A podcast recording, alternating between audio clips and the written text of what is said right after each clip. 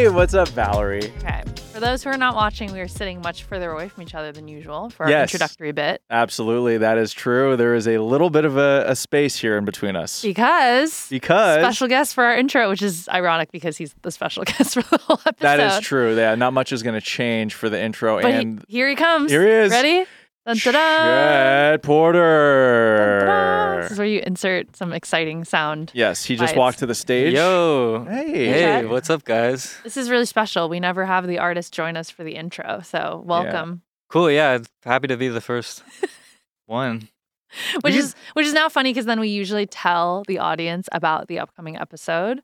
Right. So you so want to just you, sit here and we'll talk about you. Yeah, we'll That's, just talk about yeah, you. Yeah, we could talk. So Val, um, we talked to Chet Porter today. Yes, our great friend Chet, because there's some exciting stuff. Yeah, up. definitely. Right, Chet? Don't look at him. Ugh. I can't not look at him. Maybe I'm not shouldn't be here. I don't know. You you carry on though. No, but I think it's a really great episode because there's a lot of fun stuff coming up. There's a new album that you, Chet, are working on. And a new show, mm-hmm. which is coming up very soon. Heard about with that. With the Brownies gang. Yeah. We talked about Owl City for far too long. uh, not part of the Owl City gang. I will say that. You, um, Chad. I, we Chad. are. Us too. Yeah. Right. Um, so it got a bit contentious there. I felt like a little, I felt like they were being a little elitist. Um, we're for sure going to beat you up for hating on Owl City after this episode. Chet is nodding. But Chet is one of the... The best guys I know. Aww. I don't. Many, I don't know many That's guys. Really nice. Also, just I think that needs to be pointed out. But of the few that I know, he is one of the best. And uh, this was a great talk. Hope you enjoy it. And uh, we'll just go right into it. Yeah, and enjoy the episode with Chet Porter. Coming up next.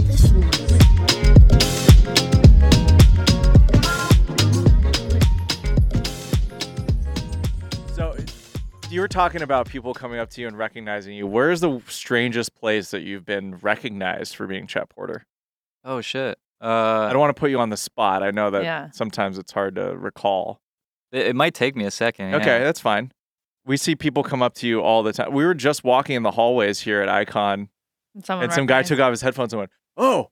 Oh. The, and then you just... Yeah, we gave each other a little wave. I think... I don't know. I think like... Did he say you were really funny? No. He didn't say anything. He didn't say anything. He just went, oh. We were moving fast, man. I Like, we were not slowing down for anything, but he, he gave me a nice wave. I gave him one back. Have you been That's in, like, nice. another... Like, just a random state? Or, like, maybe another country or somewhere? Yeah, definitely. I think, like, there's been weird ones. It's Maybe it's just, like, being on camera that my mind is blanking, but... And it's usually really awkward too. I, yeah. I had this one. Uh, I was I, I was at like the top of Runyon, uh, with oh. with Tack. Okay. And uh, place to get spotted for sure. This kid just started playing one of my songs on his phone instead of saying hi to me, and and like basically forcing me to be like, cool yep. cool That's song, me. man. And he was like, oh no way, and I was like. Shut the fuck up. Like, obviously, I know you did on purpose. So funny. And then Tack was so funny. He, he like, made up an excuse. He was like, yo, we're actually late. We got to get going. And I was like, oh, yeah, sorry, man. We got to go. It totally saved me. It was funny, but. You're kind of, like, going the same way on Runyon. Yeah, I I know. It you was, just got to walk You got to go. But he was, yeah. like, he was like, chi- we were at the top, like, like yeah, looking at yeah. the sunset. It wasn't like we were we were hiking, but. Yeah. Yeah, this kid was clearly trying to talk for a long time, and Tack was like, yo, we, we got that thing. And I was like, oh, yeah. That thing. Let's go. Let's go. Oh, my gosh. That, well, but, hey, at least it was about your music, you know? Yeah. Not the jokes that time. Yeah, yeah. yeah. No. Yeah. Just that, awkward. He, uh, he he was there for the tunes.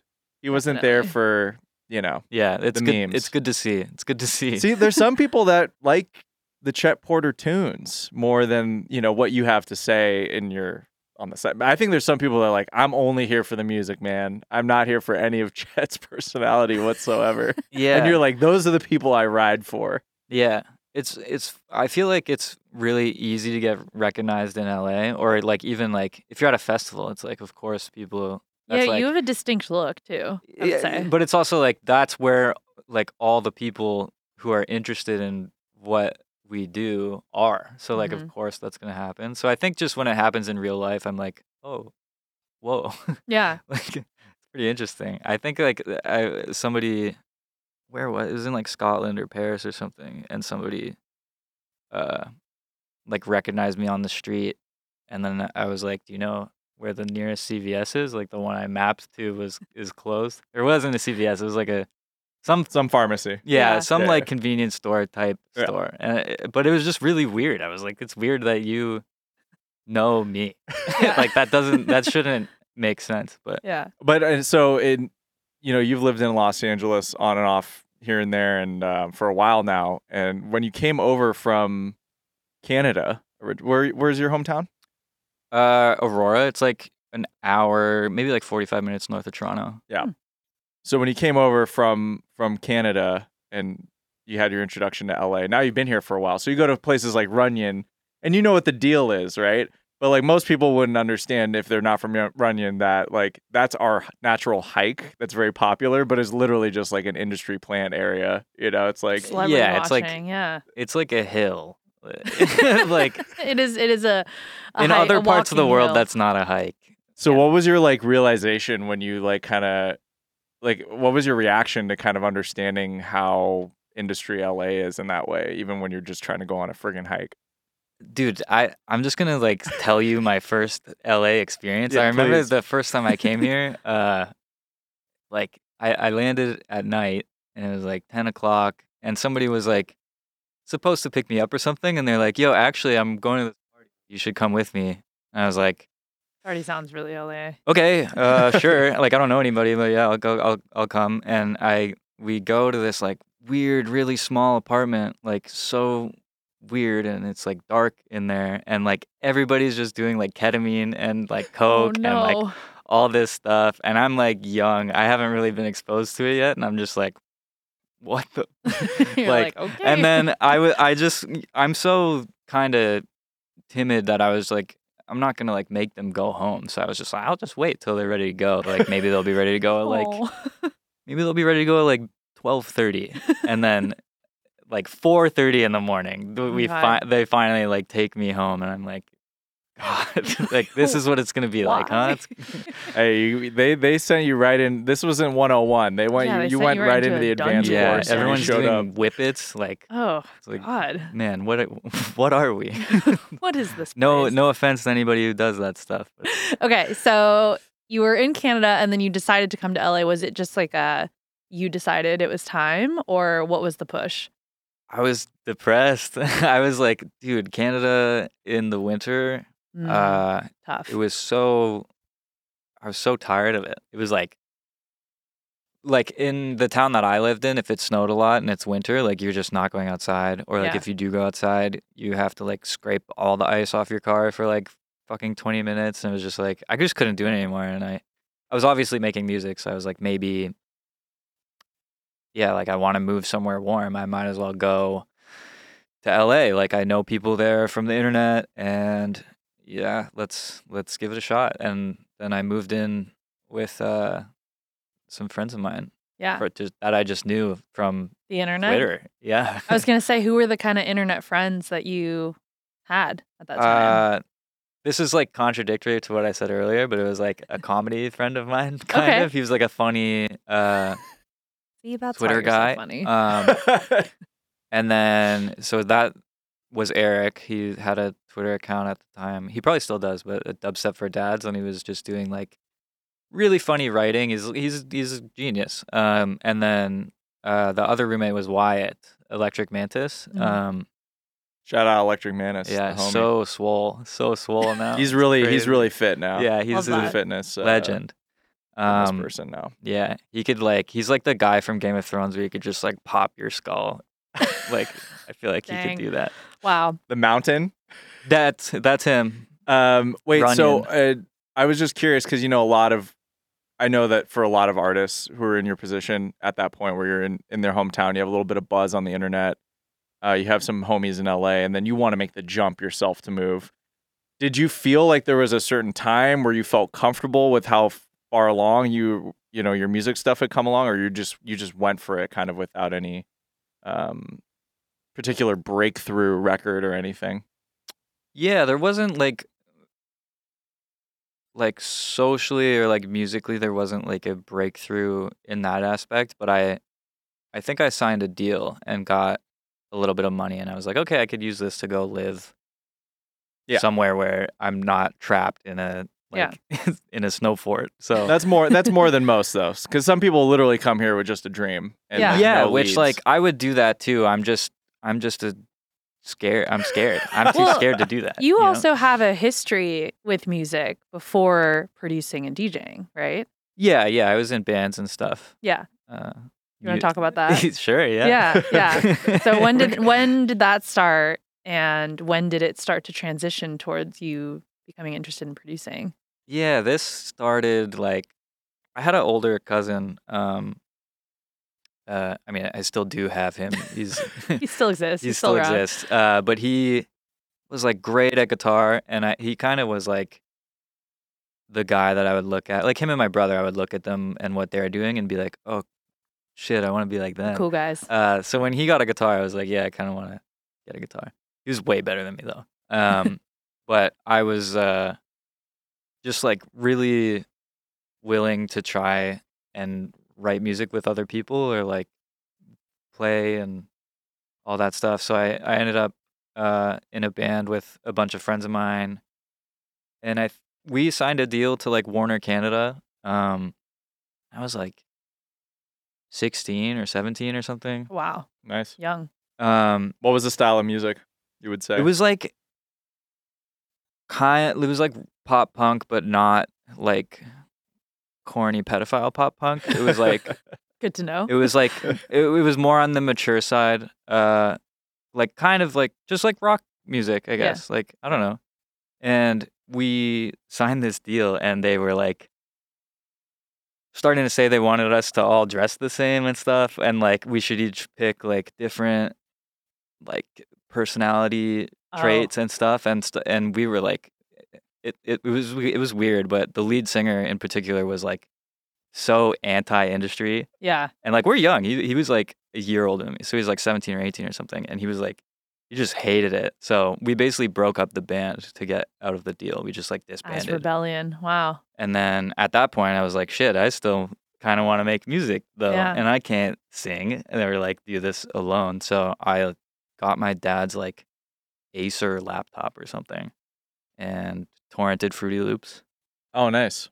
That's a huge, like, that's a huge starting point for a lot of people. Is yeah, and yeah. then I, I made probably some of the worst music you've ever heard in your life. I was like does. I was like so into Owl City, and I was like, and I was like trying to make like, like. Can you explain? Okay, love that, well, I, I'm sorry. Everyone, you always talk about Owl City, and like I don't, I I don't, I don't get Whoa, it. Chad. I don't know if it's because have of you the ever age dug difference. In? Okay, so you don't like Owl City. Not, not, not particularly. So, can let me, let me, let me just, let me. Just you never say even this. Had a phase. Never. When everyone else was having a phase. You don't let Adam Young, guys, Grammy award-winning producer, Owl City.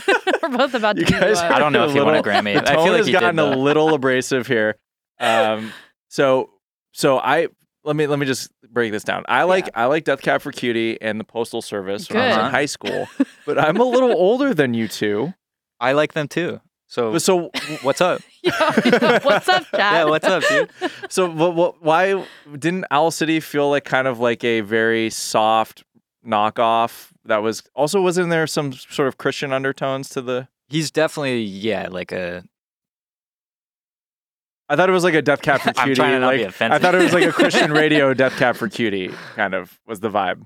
No, I mean, but the music is so different. Like the underlying like production is. Is crazy, and the lyrics too. Like, so it's not. I'll just admit, that... like Owl City lyrics are f- so whack. He's like, "I'm a turtle" or something. It's like, yeah, that's that's weird. But the music, the the his production is so good, and it still holds up. And it was really interesting and really like bubbly.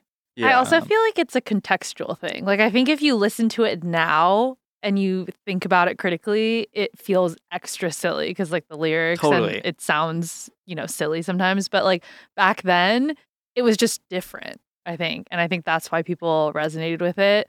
And also like that era, we were listening to like, like L M F A O, like that was like the hits, yeah, I think crazy. Around that era. So it's like the music level, right. I think was different. Well, it just reminds me of like how, uh, you know, the the song's called Fireflies, right? So don't main, pretend like you song? Don't know Fireflies. I don't Chad. Know. I don't know this. Yeah, what do you mean? the, the song? Yeah. What's the... I just remember he says lightning bugs. That, that yeah. kind of just yeah. always irked me. ten thousand of them.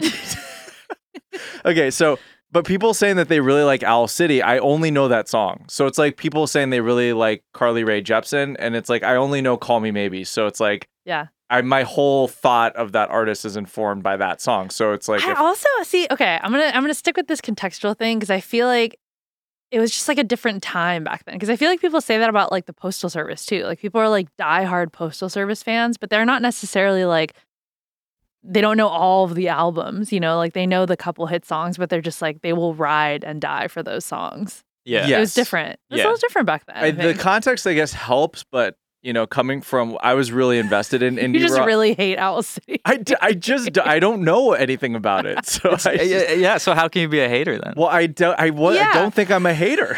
I just didn't like the Lightning Bug song. No, that's fair. That's fair. Um, going back to that era of Owl City.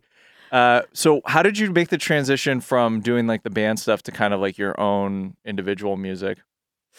A lot of uh, making shitty songs on my dad's laptop and just YouTube, just yeah. watching like YouTube videos of guys. And like YouTube wasn't as good back then as it is now. Yeah. But I, I was watching yeah. the shittiest YouTube videos, like people filming their laptop screen ra- rather than screen recording. And it's just like so trash. Yeah. It was pretty hard to...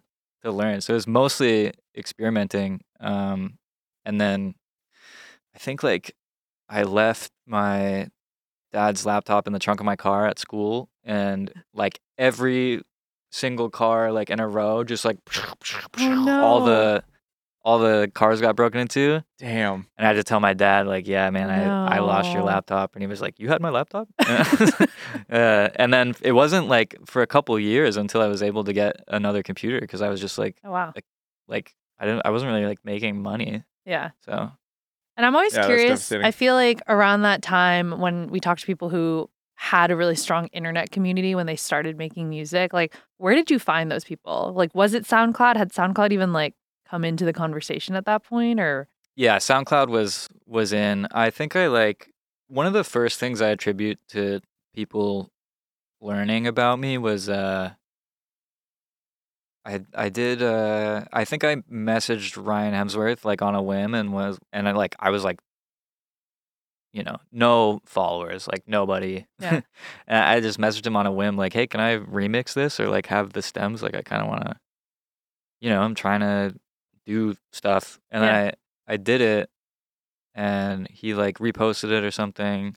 And then like blogs wrote about it and I was like, whoa, that's weird. Whoa, that's yeah. crazy. So I think, I think like my Ryan Hemsworth repost was like a big moment for me. And yeah. it it's so funny because we're like, I don't know, we're, we're like homies now. It's, it's, but like back then I was like, so grateful for that. I was like, whoa, like it, it was cool to see somebody write about something that I did. Um, yeah. Like, and now if that happens, I'm probably like, pfft. I know. It was a special time, the blog yeah. repost era when yeah, it was like, really organic. I, I miss it because, like, now if somebody writes something about me now, I'm just like, who cares? Like, yeah, like I, I, I don't. Think, I feel like I like, don't. I don't appreciate anything anymore either. Yeah. I'm just like, well, no. that too. I mean, also Ryan Hemsworth. It should be noted that he kind of carved a little bit of a lane for artists like you as well. Totally. Um, it, kind of uh, electronic with indie sensibilities, and um, funny enough, I, I, I don't think a lot of people know this. Ryan Hemsworth was one of the first D Js to ever headline Brownies and Lemonade. Really? Yeah. Cool. I didn't. I did not know that. Yeah, he was. Dude, uh, before it was awesome. mostly yeah. like hip hop and like kind of local D J kind of mixture, but um, Camp Trill, uh, Ryan Hemsworth headlined, and that was like one of the. And Capital Cities also, strangely enough, was another uh, art, uh, electronic artist that played Brownies Lemonade early, early days. But Ryan is the homie, and I think it. I want to. I want to ask you because you you came from a band, you have impeccable music taste. I do have to say that. Oh, wow. Because I've helped you curate some of these Chet playlists and um but a lot of really deep, diverse taste, especially in like, you know, Bon Iver and a lot of these like singer-songwriters and indie and folk are really inspirational to you. So how did you get kind of more in the electronic kind of, you know, mixture? Um I don't know, music? man. It's like uh it didn't feel like a choice, really. It was just like, it was like what I was able to do or like what came out. It's like if you were going to like sit down and do a painting or something, like you could try and make it like a Picasso or, or whatever, but it's going to turn into like a Chad painting or like a Valerie painting. And mm-hmm. I think like when, uh, and also just the tools that I was given, like with the Fruity Loops and stuff, like it just leaned that way. Like I was like, oh, I have like all these electronic sounding kicks and shit in here. Like I guess I'll try to make electronic music with it. Um, and then, yeah, just around that time, it was like Avicii was like coming up. And I was like, "Whoa, this is like amazing, really catchy." Like his "Drowning" remix had just come out, and I was like, "Damn, this rocks!" Yeah. Uh, and then yeah, I like discovered people like Ryan, who I feel like he he's such a electronic artist that like he just did whatever he wanted. Like he would make like Zelda remixes, and, like all this like weird shit that like. I feel like a lot of people like wouldn't fuck with, but like yeah. a lot of people did fuck with it because he's just being himself, and I I thought it was really cool, and that kind of like made me think about that too. And I, I don't know, I was I was just kind of making, and the whole SoundCloud era, it was like it was like this little community, and everyone was like, yeah, let's make fun stuff. Like, yeah, he just did a like back then, way back in the day, he just randomly dropped a remix E P that was like it was like J-pop mixed with, you know, Houston lean kind of like funk stuff, and that was so ahead of its time. And yeah, it's crazy. Artists like him were mixing K-pop way back then. It's just like it, it they get forgotten as being kind of precursors to what is just now what we yeah. have. I don't you know? know if people f- forgot or I don't know, but he like I feel like he definitely deserves more credit. Yeah, like f- yeah, I don't know if forget is the right word, but yeah, you're right. And also, I know we didn't vibe on Owl City. I'm sorry about that, but but Chet and I love Body Sync, which is Ryan Hemsworth, uh, his new project with Draffage. Yeah, it's, it's crazy good. Yeah, it's probably one of my favorite projects to come out in the last five years. Yeah. So they release a ton of music too. They're like not stopping. They just not keep, stopping. Yeah, at all. It's cool. I love that. Yeah, cool to well, see. I have a question kind of related to that because I feel like something you said earlier was that. You said that you haven't actually even released that much music across your career when you're talking about like people recognizing you for personality stuff. Yeah. Do you feel like you're really particular about what you release, or what do you think is the reason behind not releasing yeah, a ton of music? I, I think so. I kind of like imprisoned myself for a while, I feel. Oh. Like I've thrown out like multiple albums, and they were like totally different than the one that's going to come out. And I, I don't regret it or anything because like, one was like a full-on like indie pop like passion pit kind of mm. uh, project, and I think like if I had put that out, it would have put me in a weird position because I realized like oh, I don't know if this is what I would want mm. the live show to be like, and and I started thinking about it from that aspect and everything, and I was like okay, like I want to make an album that I'm gonna feel proud of to perform in in front of people. Um, That took me a while to yeah. figure it out. And also just like label shit. It's like, I don't know. They got to like the music too, and uh, the pressure and all that. Like I, I, I, in a way I do regret, like I wish I put out more music over the years, but I don't regret throwing away uh, most of it. Well, I mean, I feel like that's a thing that comes up a lot in these conversations that we've had where artists in the electronic space release music and then realize that the live element is so important to the music that they want to make. Yeah. So what was it about? I mean, I can imagine you said it's kind of it was like indie leaning. Was it like in order to perform that you'd have to have like more of a band approach, and that's like where you didn't want to go there? Yeah, I, I didn't want to go there, and I think I in the back of my mind, I think I was trying to be like anti-dance music almost. Mm-hmm. Like I w- it was at that time where everyone was like, oh, E D M sucks. It's like yeah. so overdone. And I was like, yeah, you're right. So I made this whole album, and uh, like everyone, like my management liked it. I think the label liked it. And I was just like, we were nearing the end, and I was like, wait a second. I don't, do I even like this? Like, mm. I don't, do you I don't remember think what I do. Year this was? Yeah, this was, uh, no, I lied. I don't. But it was like four years ago. Is it okay? Yeah. Maybe. Three or, f- it was before the pandemic for sure. Yeah. I was going to um, say, it sounds kind of like twenty seventeen, eighteen Yeah, yeah. Definitely were, yeah. around, it was, whenever that stuff was happening, it was around then yeah. for sure. Well, that was, I think we've identified that's when people were making more of the transition to Spotify leaning stuff and being like, yeah, kind of anti E D M or dance music. Yeah. Because it didn't stream well. Yeah. People were kind of over it. I wasn't even trying to cater to Spotify or anything. I mean, I've been like right. historically bad at that, I think. Well, but no, I mean, but like I just I was it was it was my own brain being like, oh yeah, like that's not cool, which is so lame. And like I'm glad I like grew out of that, because that's just like, I don't know. Well, it feels like a big part of, you know, when you're in your quote unquote early years as an artist, like experimenting is a huge part, like figuring out what sounds you do like and don't like. Yeah, but, totally. Yeah. Well, it's also, you know, you, you have you have indie artist sensibilities, or you come from more of a like rock and uh, instrumental background, you know, as like someone who actually plays music. But you've also like you open for Odessa on their tour, or you like play these E D M music festivals. So I. I'm sure there's a little bit of conflict in that too.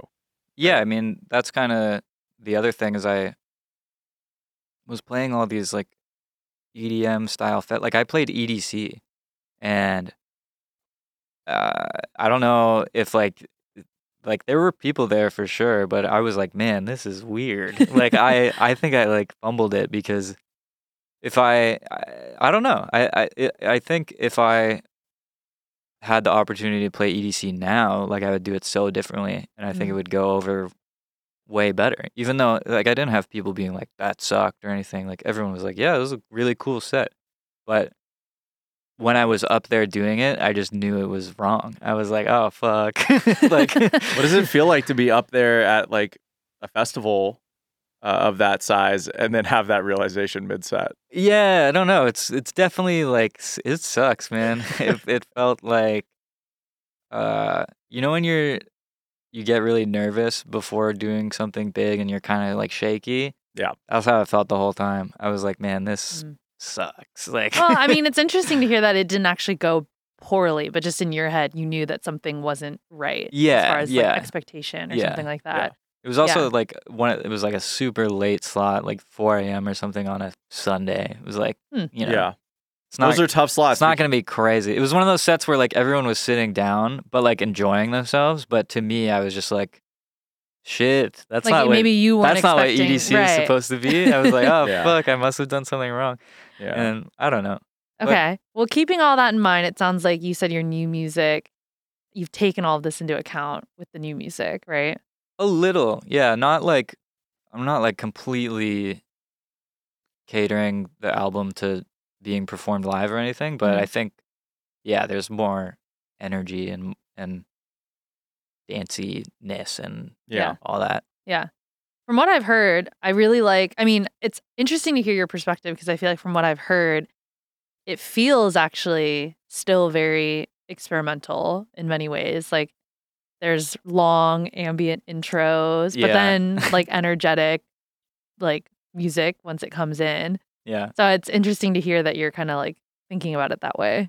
No, you're right. I think it's still, uh, like not a traditional E D M album, I guess, for sure. But I just like, I don't know. I, I feel like I just get bored really fast, um, when I'm listening to an electronic album, and this is like no shade to anybody, but when it kind of feels like I'm getting the same track over and over mm-hmm. a little bit, like, you know, I could point fingers, I'm not going to, but oh, please point away. no no no resist the point. uh, point point But it's just like I get bored. I yeah. I get bored, and I'm and I know we're not really living in an album world anymore, so it doesn't, for most music consumers mm-hmm. uh it like doesn't matter.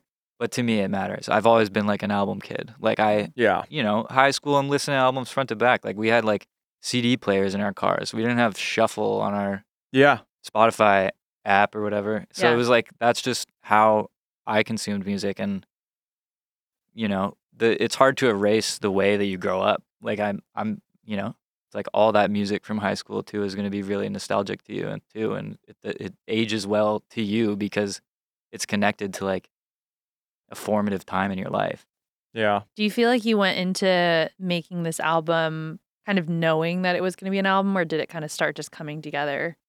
Yeah, no, I I had to make an album, uh, and I've always wanted to as well. Like, mm-hmm. I I want to have my music on vinyl, like that. Again, it's just like that's how I consumed it. So I think to me that will be like a special thing, like getting to hold it in my hand and being mm-hmm. like, whoa, I could break this if I want or something. But and like, you you collect and you you you even have the Body Sync album on yeah. on, on on vinyl, and yeah, there's something to that as well of like, even if it's not a huge wide release, just the fact that it it made it to a physical print that you can yeah. have. Yeah. You know? I think like like obviously the album's done now, but I think once I'm holding it in my hand, that's gonna that it'll probably hit me then. I'll be like, whoa, I, I did yeah. it. I, I did this. What I wanted to do. Yeah. Um, but yeah, I, I like it's catered to live, but it's also catered to myself trying to make it interesting to me, because I'm the one that has to listen to it all the time while I'm fucking making it. Right. Mm-hmm. So I'm not trying to like listen to the same loops over and over. Well, I remember when you first played it for me, you know, months ago, and it really feels like Uh, just an amalgamation of all your influences musically. Totally. Dude, there's so many influences in there. Yeah. And tell like, us those, some some of them that come to mind, you know? Yeah, I mean, uh, oh God, I'm like, now, great. I'm blanking. Again. I know I know Rusty's a big one, right? Yeah, obviously yeah. Rusty. I mean, there's like G Jones and E-Prom influence. Like, there's like breaks on there. There's yeah. like new Skrillex influenced me for sure on like the last track that I put out. Yeah, I heard some Jamie X X in there. Jamie X X, mm-hmm. yeah, it's a big one. Like Flume, like I'm not ashamed to admit it. Like I, I consume music just like everybody else, and this this stuff leaves an impression on me. And I like, I'm like, okay, how could I do something like that and make it my own? Like I, yeah, like I just, I just want to make music that I like, and I like all kinds of music. So yeah, it's like, I'm on the break side of things. You know, like the the track "Nowhere" with Pauly and Her. Um, It's one of my favorites. Yeah, no, I, I love that song. That was, you know, that, that's, that song's funny because uh, we were in like a label kind of, like my guy had just told me like, oh, we need more singles or we're not going to put this out. Like you need to make a, we need more singles from you. And so I made that song just like really pissed off, like in like an hour at my friend's kitchen table. Um, wow.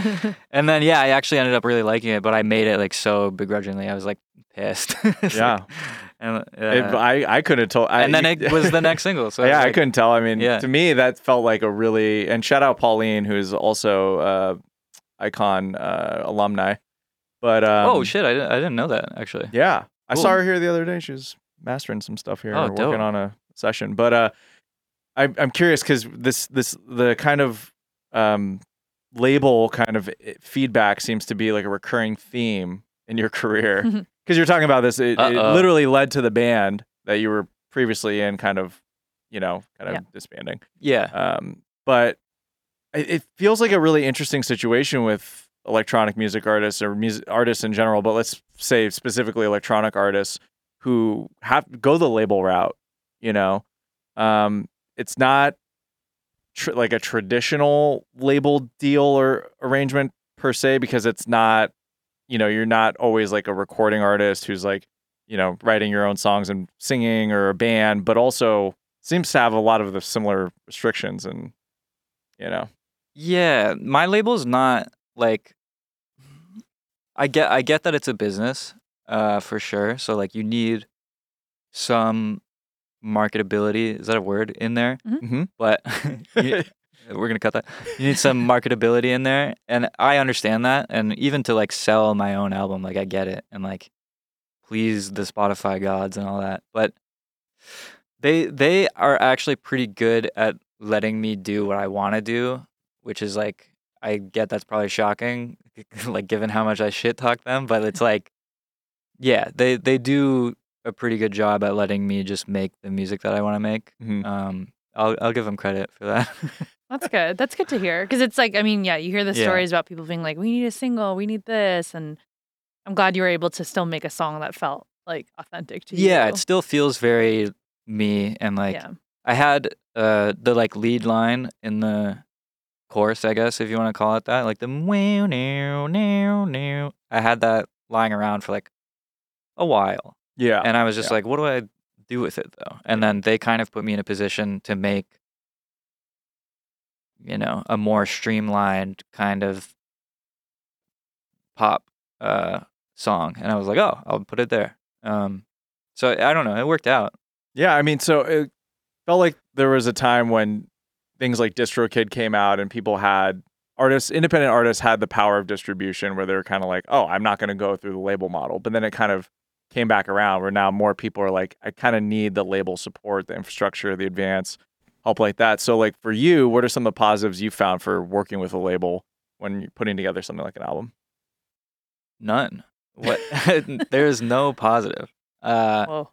Hot take. Yeah. I mean, if I could go back in time or I'm a younger artist or like I'm giving advice, like just don't mm. sign to a label. Like mm. they, like sure they could be like, oh, we gave you money. But like, dude, if you factor in like, oh, I got to give twenty percent to management and then there's lawyer fees and business manager splits and then taxes. And then I'm supposed to use that money, like the advance, to pay for things to make the record. So I'm like buying plugins or like maybe I need a new computer. Like mm-hmm. that's what the money's for. And then you break it down like over the amount of time it's supposed to like keep you living. Uh, it's like below minimum wage, dude. It's like, mm. like they, they, they trick you. Not trick, that's a little malicious, but like you see this big number on a piece of paper and you're like, wow, like this is a, this is really helpful. This is like substantial. But then when you break it down over time and like the amount of time it takes to make an album and live at groceries, rent, like blah, blah, blah, like it's, it's not great. Like, yeah. So yeah. I would say like, don't be fooled by, you know, some big number on a piece of paper, but. I feel like that's a good perspective because that was my question. I feel like hearing you talk about, you know, your like journey so far, my first question was, do you think like as an artist, when you're in that era of like still figuring out who you are, like a label deal, I could imagine would be very complicated because that's like such a strong external force then telling you like you need to sound like this or you need to do this. And as an artist, that's like a really crucial period to figure out who you are on your own, right? Yeah, yeah. I, again, to their credit, they weren't telling me uh, to sound like anything. Mm-hmm. Um, but in my own head, yeah, like I hadn't figured out what I wanted to do yet. So it was like, and I did feel pressure because I had just signed this piece of paper that says like, hey, you need to deliver a ten song record. And I'm like, oh shit, like I don't know if I know what I want that to sound like yet. Yeah. Um, and I had to make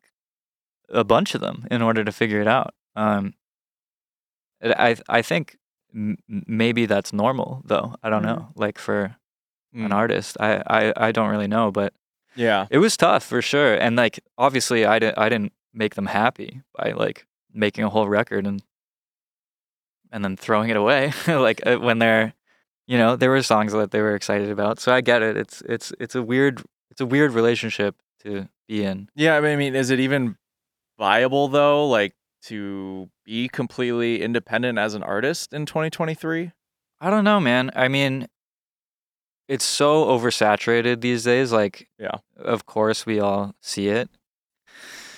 But like, when I think about what my labels bring to the table, it's like, not much, man. Kind of making things harder for me. Um, and like, I do a lot of my own stuff anyways. Like I'm making all the videos. I'm spending my own money to make assets, like using my time to make all this stuff. And I'm the one doing the photo shoots or whatever. Uh, like again, all they really did was like give me a check at the start and, you know, they'll upload the music or whatever and like pitch it, um, which is great. Good job. But But do you think that you are actually capable yourself completely, you know, without any help, uh, maybe aside from like your management, to really distribute and promote and kind of work on a record? Because I, my, that, I'm just asking this kind of hypothetically, because I think a lot of artists find themselves in this weird sort of, um, sort of gray area where like they're unsure about like kind of what direction to go in. And, you know, you've spent all this time on this album. You want to have an impact. You want to have the resources, right, to get the most ears on, on something in this day and age. Yeah, yeah. I mean, I don't think they, it they they all they can do is the same thing that you can do, which is like, hey, uh, check out our artist's music. Like maybe put it on your playlist if you like it. It's no different than, you know, unless you're on like a major, major, major label, like, you know, pop star shit. But if if you want to grow as an artist and, and you're like a little electronic guy, I would say go to like an artist run label. Like if you can go to like mm. a label like Son Holo's label or like Odessa's label or like one of those, like that's the place for growth, because it's not like, it's not just about putting the music out. Like they'll also maybe like throw you on their tours or throw you on their shows or promote you on their socials. Like, like I grew a lot as an artist in the SoundCloud era. I, I signed my record deal. I think I've been the same size since. Like, it's like they don't provide any growth, really. Do you think that artist development has kind of like regressed in like in the last X amount of years since you've started? It's like regressed and progressed at the same time. Like you could strike lightning on TikTok, but right? Right. It's, but again, it's so oversaturated that like it's hard to cut through. So I don't know. It's crazy. You could spend like one hundred hours on a song, you put it out, and nobody listens to it because there's like one hundred thousand songs uploaded to Spotify a day. Yeah. Like I mean, how, how are you going to place yourself at the top of those playlists or whatever? Like it's really tough for sure. Like I, I feel bad for anyone that's trying to be become an electronic artist like post SoundCloud. Like it's definitely harder. Yeah. I, I, I was, um, it's interesting you say that because I, I was doing some homework, but I've said this before, like, you know, music streaming uh, revenue or like percentages of new music on these D S Ps is like thirty percent or under usually. It's almost seventy percent catalog now. And so it, it's basically showing that like people are still not actually invested in developing new music. If they can just make, you know, if they can make all this money on the back end on their catalogs, they're just yeah. sitting there, right? And the other thing is that, you know, a lot of people have qualms with the way that music is discovered now because they feel like artist development doesn't exist. Robbie from Lewis the Child was talking about this the other day. He said, I kind of miss the time when people would write about our music on a blog and mm-hmm. that people were sharing it and discussing mm-hmm. it. Now you put something out and then you just hope it goes viral. And that's like the only thing you can really hope to get your music. Well, I think, I mean, I feel like what we all miss is like the community aspect of it, because it's like that's what the SoundCloud era was so good at. That's what the right. blogs then picked up on as well, because you still felt like a blog was like a trust trustworthy person talking to you and sharing music with you, which is why I think now we've gotten to the point where we're like all the way around back into the circle of like D Js get more excited when like it's like the other D Js playing their song rather than like it shows up on the Spotify playlist, right? Like that's more exciting now. Because totally. It's like back to the community thing that we've lacked for a long time. Yeah, that's also like back to the growth thing. Like that's a great way to grow. Like we saw it happen with like Knock Two. Like you make a song that everyone throws in their sets. Like mm-hmm. it's gonna it's gonna help you. Uh, but like, yeah, I I miss that shit so much because like the thing that I loved about SoundCloud the most was like real time comments. Like yeah. y- like time stamped. Like the drop would hit and you'd have all these comments like, oh shit, like all yeah, caps. Yeah, you see exactly like, where people are excited. Or just right? bruh or something. It's like, I don't know. Like, it, yeah, it's just, it was, it felt like a community for sure. Yeah. And I, I definitely miss that because now, I don't know, like if you use like Spotify or Apple Music, it's, you're just getting the song. You're, you're not really getting other context or mm-hmm. like any community aspect of it or like maybe, maybe you get like a little... What's the video thing that, with the yeah. canvas? Yeah. Like it's like yeah, cool. But like I used to love listening to music on SoundCloud. I mean, I still do, but or like mixes and like seeing all the comments pop up like as the waveforms going by. It's like that was a genius thing. Yeah, uh, I don't know why anyone other company hasn't like ripped that off yet. Right? Because it's like yeah, that that. I don't know. It, it makes me feel warm. And like, even if it's not my song, I'm listening to somebody else's song, and I like see all these comments that are like, "How'd you do this?" or something. Yeah. It's like, yeah. And also like direct messaging on, yeah. on platform was really important. I, I, you know, talk for hours about all the conversations that started on SoundCloud that led to someone getting a show in L A or a lifelong friendship that still exists. You know. Yeah. And just randomly. Well, yeah. yeah. Go ahead. I just think it's really interesting now thinking about it because we started this whole conversation about you. Joking, but also not joking about people coming up to you and like recognizing your personality over the music. But I feel like that's kind of in a new way, like the way people are connecting, right? It's like they don't have the SoundCloud comments, but like they see you talking about stuff on Twitter and they're like, right. oh, I feel like I know Chet.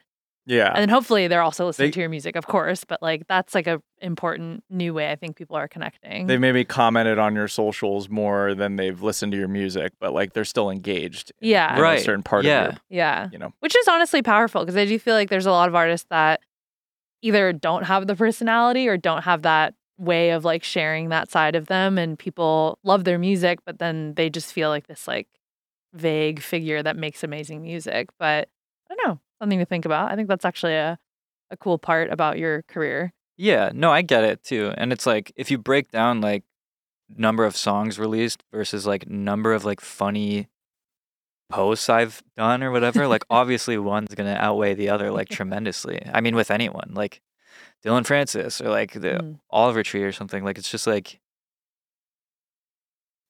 I don't know, that's just how it is, I guess. But sometimes I'm like, what if I just like wasn't online at all? Like mm. would would that make my music flop, or would that make me like some more mysterious anomaly, like where's Chet? And then like when I drop music, people get really excited because they're like, oh, he's he's done something. And then but even then, like I still don't say it. Like I, I wonder what it's like to just not have like even have a Twitter or an Instagram or something.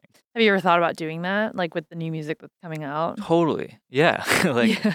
yeah, I I I like And I've I've thought about it with like side projects too. Like if I mm. did like some side project thing, like I don't even think I would make an account for it. Like it just, it's so much to worry about too.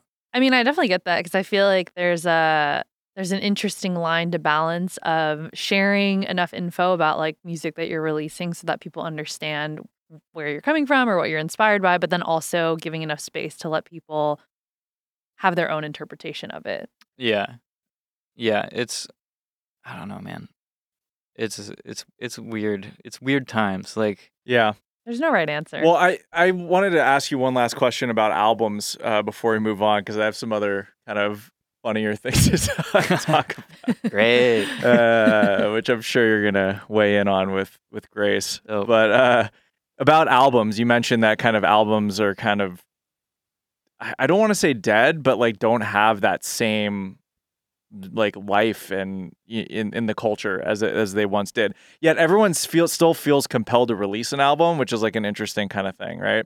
Um, now every now and then, especially in like pop music, you'll get like the album that year that people remember, but it doesn't seem to have the same like lasting power as a body of work.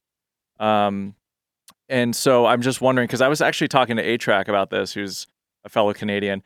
He was mentioning that an interesting shift in culture is that music is not considered really in the top three or four of like cultural entertainment products anymore. It's like people are asking you in a conversation, just if you'll indulge me, they'll be like, hey, what movies are you watching? What have you seen? What shows are you watching on Netflix? Maybe even anime.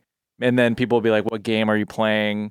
Even what podcasts are you listening to? But rarely does anyone ever ask, what album are you listening to right now? It is completely kind of faded from like the forefront of how we consume entertainment and become more of a background thing where it's like, oh, I put on music when I do this, or, but you don't sit there when the new album comes out as much, or people don't listen and just sit, listen to the music front to back when an album drops. Is that something that you agree or disagree with? Cause uh, you know, I'm that, dude, that's really funny actually. Cause just the other day, my friend Chloe uh, asked me, she was like, what, what albums are you listening to right now? I'm not even kidding. That's what she said.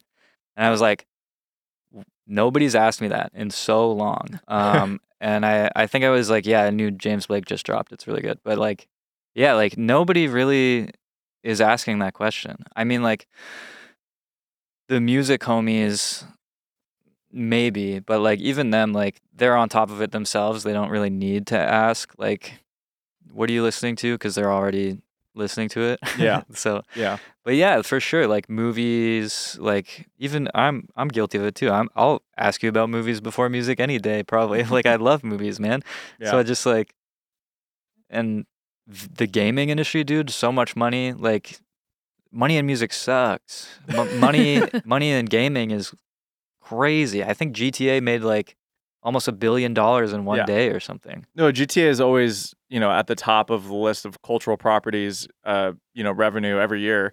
or video a video game is usually at the top. But Valerie, even you, as someone who works in music, outside of music, does anyone ever ask you about if, if you're listening to music? I mean, yeah, while you were asking the question, I was like, I kind of feel like I am still in a bubble where people talk about music. And I think it's, for me, where the split comes is like, if I think about dance music specifically, I think it's a really different experience. Like that is maybe more like, what shows are you going to or what events are you going to attend? Right. Um, and then kind of like looking for those peak moments that will happen at those. Like I think of like the Coachella, obviously everyone was like, oh, like, are you going to go see that like Fred and Skrillex Fortet like thing when it popped up? But I think music is still relevant. Like I think about the big pop albums that have come out lately and I feel like people get really invested into them. Like top of mind is like this new Olivia Rodrigo album. Like she creates this little universe and people get really invested into like what she's wearing and like who she's talking about. And yeah. like, I feel like that's like that old school album buzz that people get into. But then I also think about like the biggest cultural moment recently was like the Barbie movie.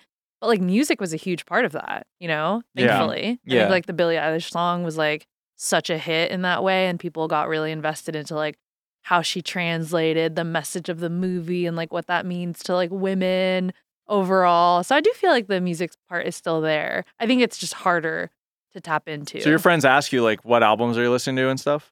I don't know if that question gets thrown around, but like even today as I was coming here, my friend was like, oh my God, I can't stop listening to the Olivia Rodrigo album, which okay. is why it's like top of mind. Yeah, no, I, th- I think that's yeah. helpful because yeah. personally, I don't hear about albums that much, yeah. even working in music. Mm. Like today we got like an R L Grime and a Son Holo album. Yeah, shouts out to shouts R L, out R L and, and Son. And Sonder. And I think those albums um, will get a lot of that like attention from, you know, people in, in our field and stuff. But, mm. you know, I...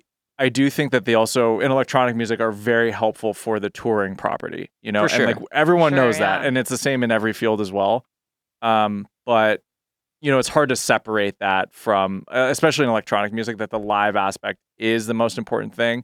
But then you look at something like the V M As, which honestly, the M T V Video Music Awards used to be the most important musical cultural night. True. And yeah. then you look at it the other night and like the biggest thing that people were talking about is that N Sync, uh, you know, presented an award. Yeah, it was but, like all the memes of like reaction. Exactly. Stuff. I'm not even gonna lie to you. I didn't see a single. I didn't even know that happened. Right. Like right.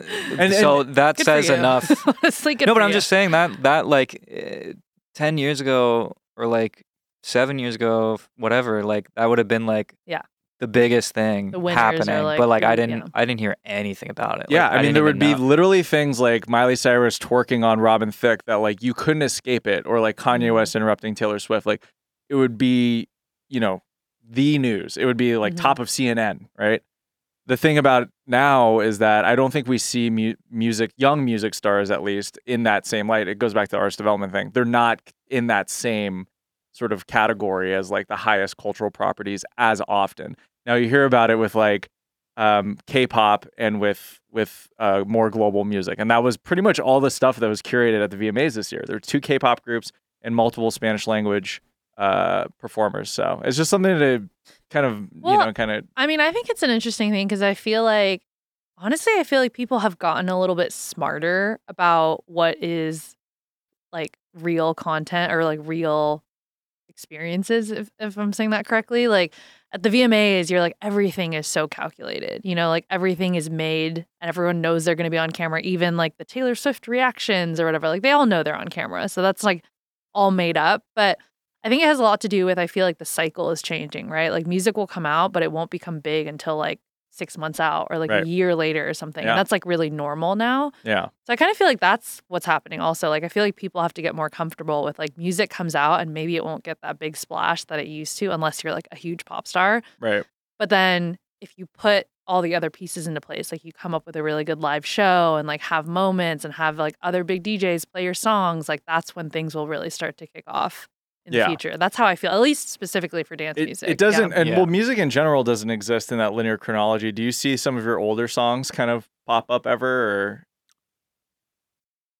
in what sense? Well, like, because like, sometimes like an so an artist's like older song will just start getting a little, like you'll just be like, oh, I just saw that on TikTok for some reason. Right, like know? Some TikTok buzz or something? Not really. I mean, to my, I wouldn't like say my old music deserves it even, but right? But like I've seen it happen to other people. Like it happened to Rez, where like one of her mm. old songs just like blew up on TikTok and had this whole like second Trend life thing yeah, yeah yeah mm-hmm. remember that? And it's just like I think that's really cool that that's a thing that can happen. Well, it's I like, mean um Hudson Mohawk, see, yeah it, it's like revived careers and stuff like yeah. It's uh I forget, there was like an indie band where like one of their old songs blew up and it just like totally saved their career. Yeah. It's a, and I it's cool that that can happen, right? Yeah. But like, at we the, don't, at the not, same time like trying to do that is like impossible. Like you, it's just yeah.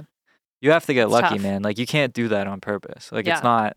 You can try. Yeah, sometimes you can try, work, but it's tough. But like yeah. it's tough. Yeah. Yeah. Yeah. We have a bunch of we have millions of people trying. You know exactly, yeah. And just like kind of rubbing their hands, hoping just wait, waiting yeah. for something to happen. Sometimes. Um, Well, well, that's great. I, I'm really excited about the live show, so I just want to talk about that's that. That's exactly real quick. What I wanted to talk about. Oh, so wow, gonna, you guys okay. are on yeah. the same. That's exactly what I wanted to talk about. We're doing yeah. a show. Same train. Brownies and Lemonade, Chet Porter. B and L, baby. B and L, baby. uh, that's a that's a all-star team, um, uh, dynamic duo, B and L and Chet. Yeah. Um, the show's doing really well so far. On, uh, I'm sorry, I don't want to date this show, but we, we have recording this before. Your your headline show, it's called Eyes. Yeah. Is this coming out after that? No, I think it'll come you, out right, okay. right around the time. Cool. So. I don't yeah, know. And I saw, I mean, I, I, I saw care. you talking, I saw you talking online about that you're working on a lot of stuff for it. Can you tell us about it? Yeah. I'm just like, I mean, I'm working on the music side of it. And I think it's been really fun to work on because, again, I'm just thinking about like, I'm thinking more about energy than I usually do. Um, because like, I don't know, man. When I was making my old music, like I hadn't really like experienced a lot of live shows yet and stuff, you know? And now I've been to so many and I'm like, oh, like this is fun.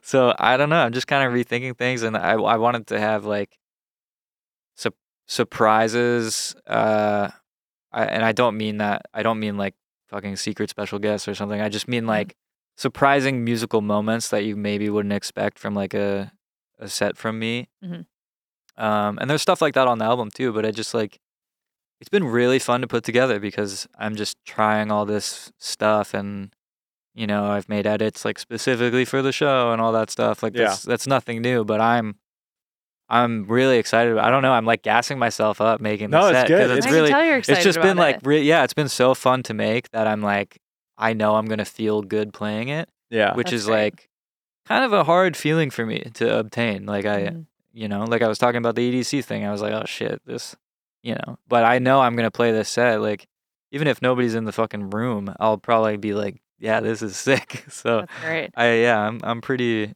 pretty excited about it. I, I pretty much am like done the musical aspect and now I'm onto the visuals. Uh, But my my computer's really bad though. So this is a this is a recurring theme with you. Yeah. And the computer trouble. Yeah, but, man. For those who don't know, what is Eyes? Give us a little synopsis. Uh, so the album's called Everything You've Ever Seen, and I realized like two months later that I could just condense it to Eyes, and I was like, whoa, I'm a genius. Uh, so that's just kind of like it's the album name or like the name of like this era or whatever. Like artists are obsessed with eras and I don't know. I just, it, it's good to have a title attached to this batch of music and maybe like some extras afterwards because I don't really like, um, like Chet Porter is just a name. Like I don't think it's like super interesting. So it's nice to have some other creative type of name attached to this body of work and like mm-hmm. maybe again, like the era. Uh, So, yeah, I don't know. What do you feel like if you had to capture it for people? What do you feel like this era is about?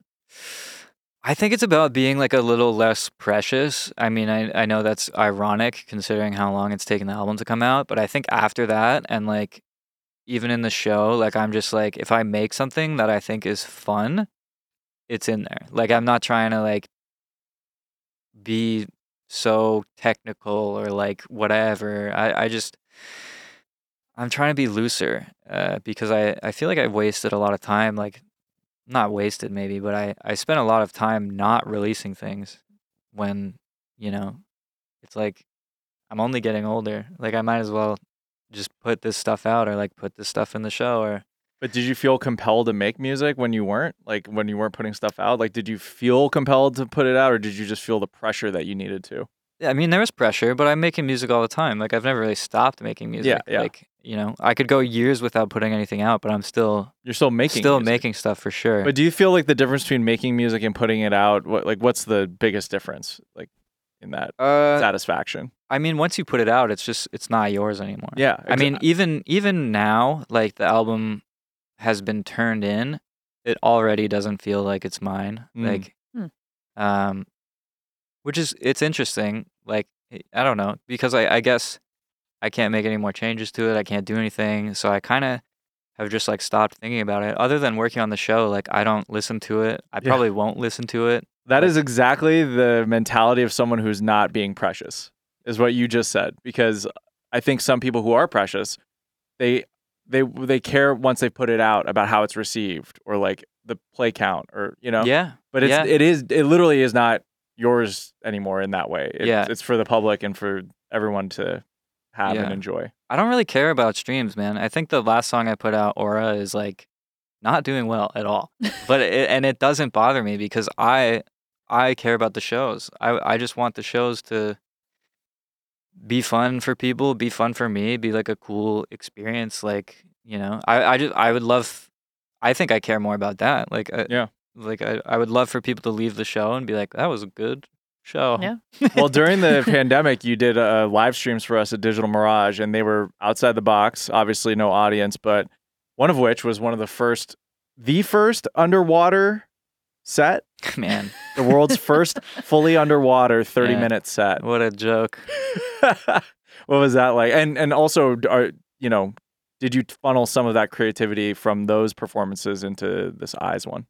Uh, not really. Um, I, I mean, doing those sets was super fun, but yeah. I think when when people are like, "Yo, when are we gonna get like Digital Mirage Part Two?" It's like, dude, that happened already. Like, like enjoy it for what it is, and let's, so let's do the next thing. People you know? really liked it. Then people really, I still to this day, like, get you know, people will like come up to me in real life and talk about it, and I'm like, yeah, that's that's awesome. And they're like, when, where are you gonna, what crazy thing are you gonna do next? And I'm like, that wasn't really the point. It was like there was this big like dick swinging contest, like people DJing in the Grand Canyon and like all this crazy stuff, and I was like, I'm just gonna do like the dumbest thing I can think of yeah. to try and just end this, because it's like so stupid. Like it was never meant to be, like it was it was supposed to be like really silly and ironic and yeah whatever. I think people kind of like took it seriously for what it was, but like that's fine too. I don't, because you were swinging something pretty big. Yeah, like know? I'm not First I'm not trying to set.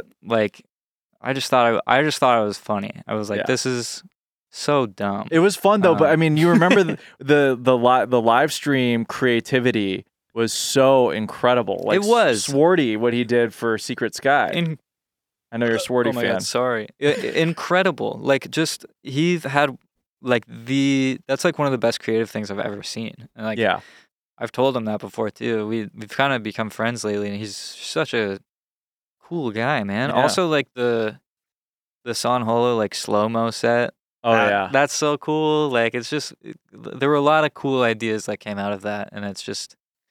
But it was it, it was a certain time. It, there was certain conditions. We were all. Yeah, uh, like it'll yeah. never be.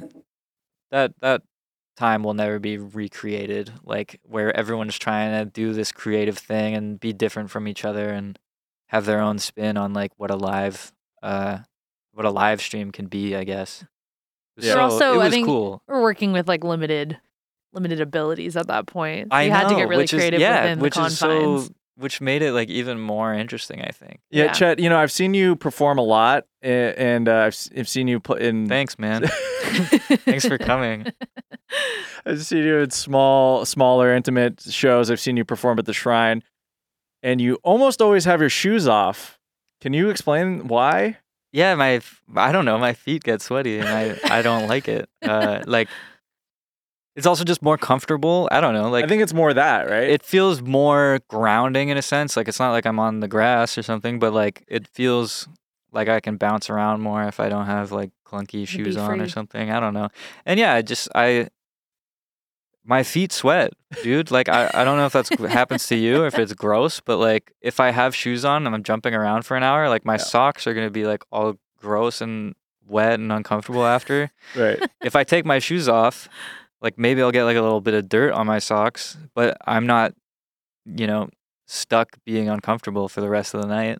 So, so I don't want to spoil the headline show, but you probably will have your shoes off. Is what we're almost guaranteed, yeah. I mean, even if I start with them on, they'll they'll come off. Fly off. It's at one just point. It always happens. Like even if I like tell myself I'm I'm not gonna take my shoes off, it it just happens.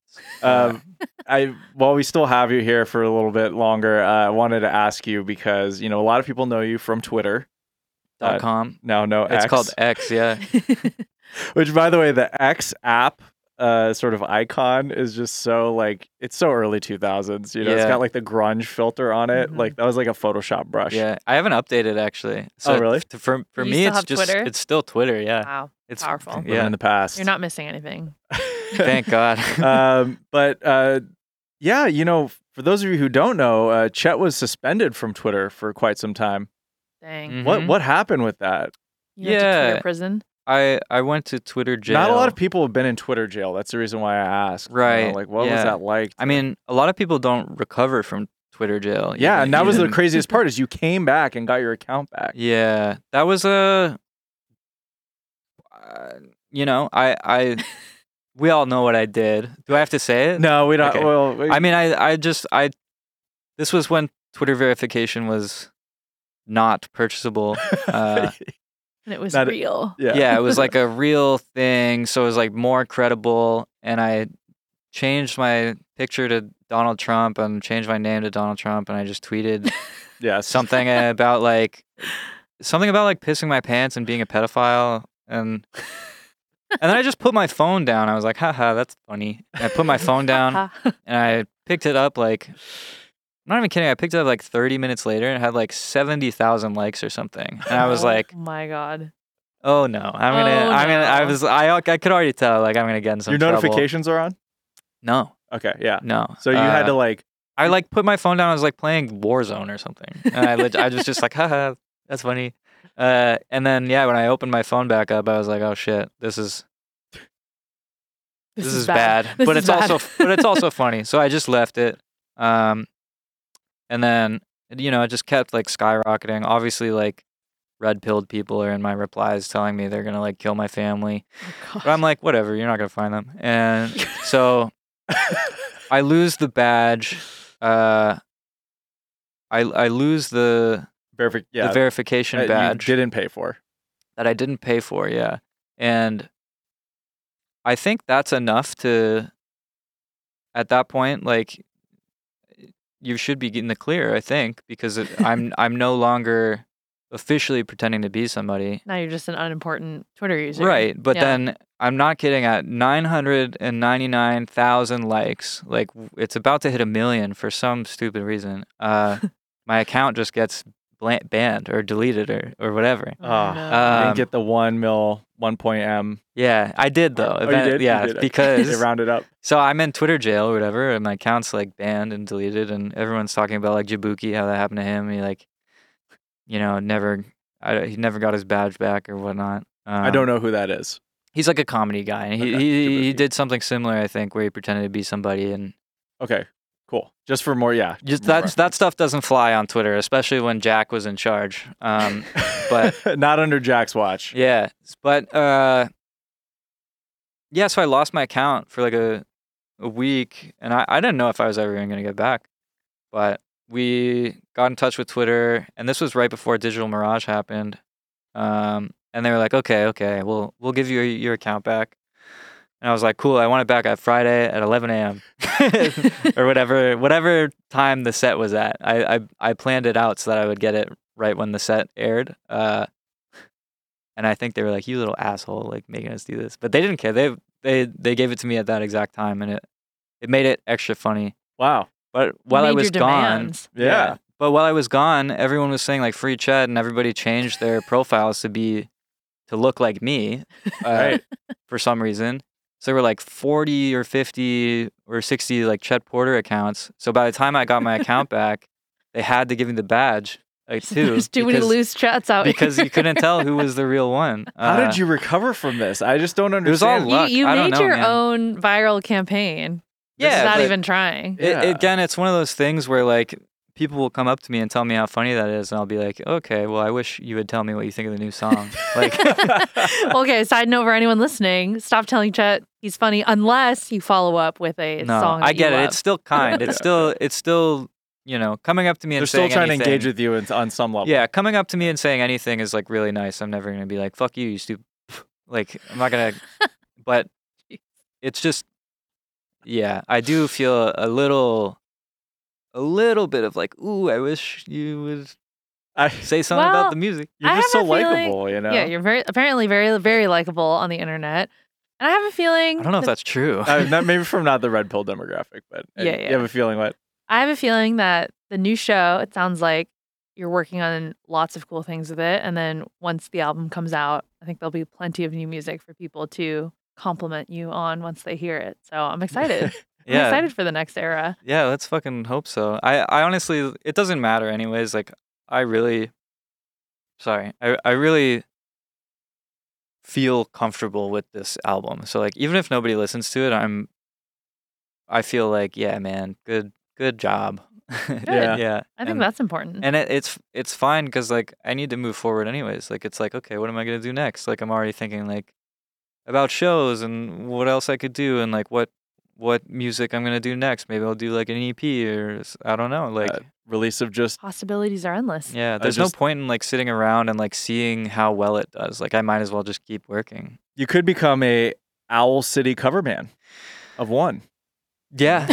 I think. I think he was one guy, too. Yeah, so, so it's just one guy. Yeah. yeah. He'd become a Owl City tribute. Owl Town or something. Yeah. That'd be cool. Uh, like I said, the possibilities are truly endless. Completely yeah. endless. Well, Chad, we could have kept talking for, for so much longer. We want to we talk... We keep ma- going. Well... up, up to you guys. Uh, Chad's like, I gotta go. I got more topics. I just got, I got a thing. I yeah, got a thing. Sure, I gotta Runyon get down Canyon this. I don't gotta believe you at all. Go down this Is there thing. anything that you feel like we didn't get to talk about with the album or anything with the show? I have no like... idea. What did I say to you guys in the email? I don't think I said that much. That's a dangerous question to ask, Val. I know. Is it? No, just because, like, oh. you know, just putting him on the spot like that. Is there anything else that. I mean, sometimes you know? there's something. What is so. on? Just tell us one thing that's just on your mind right now. Oh. Now that's a dangerous question. Just, yeah. Let's just, let's roll the dice. I mean, I guess just the show. I'm. Still working on the show, and also just the label. Like I, like the album got delayed, so I'm pissed. Uh, which is like, there's nothing I can do about it. So I'm trying to let go, but it just it feels like they did me dirty a little bit. Mm. Mm.